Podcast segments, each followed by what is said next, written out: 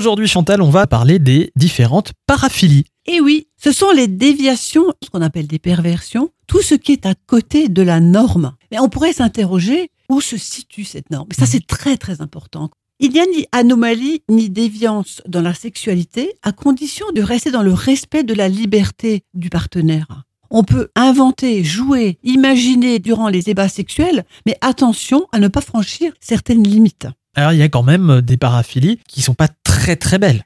Certaines, effectivement, tombent sous le coup de la loi Mhm. et d'autres moins. Alors, c'est l'exhibitionnisme. Alors, tout le monde connaît ce terme. Bien Mais qu'est-ce que c'est véritablement? C'est exposer ses organes génitaux dans le but de surprendre l'autre, voire de lui faire peur. C'est une sorte de goût du risque, se faire prendre et être sous le coup de la loi parce que c'est puni par la loi.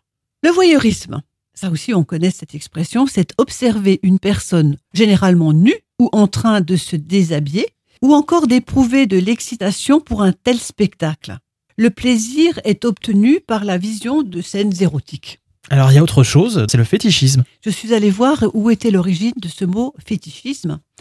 Figurez-vous qu'il vient de l'adjectif portugais feitiço, qui signifie sortilège. Ah bon? Ouais. C'est un objet enchanté où les parties du corps euh, auxquelles sont attribuées des propriétés magiques, capables de devenir à eux seuls des objets de sexualité, par exemple les chaussures à talons aiguilles, Eh euh, les cravaches, les menottes, les bijoux, enfin voilà, on connaît tout ça euh, par l'expérimentation ou alors par le fantasme, effectivement. Et puis on va finir avec le masochisme. Alors le masochisme, il est constitué d'actes réels non simulés, durant lesquels le sujet est livré volontairement à de la souffrance et à des contraintes. Les jeux sexuels masochistes doivent bien sûr être partagés entre des adultes consentants et leurs limites nécessitent d'être clairement définies. Ça, c'est très important.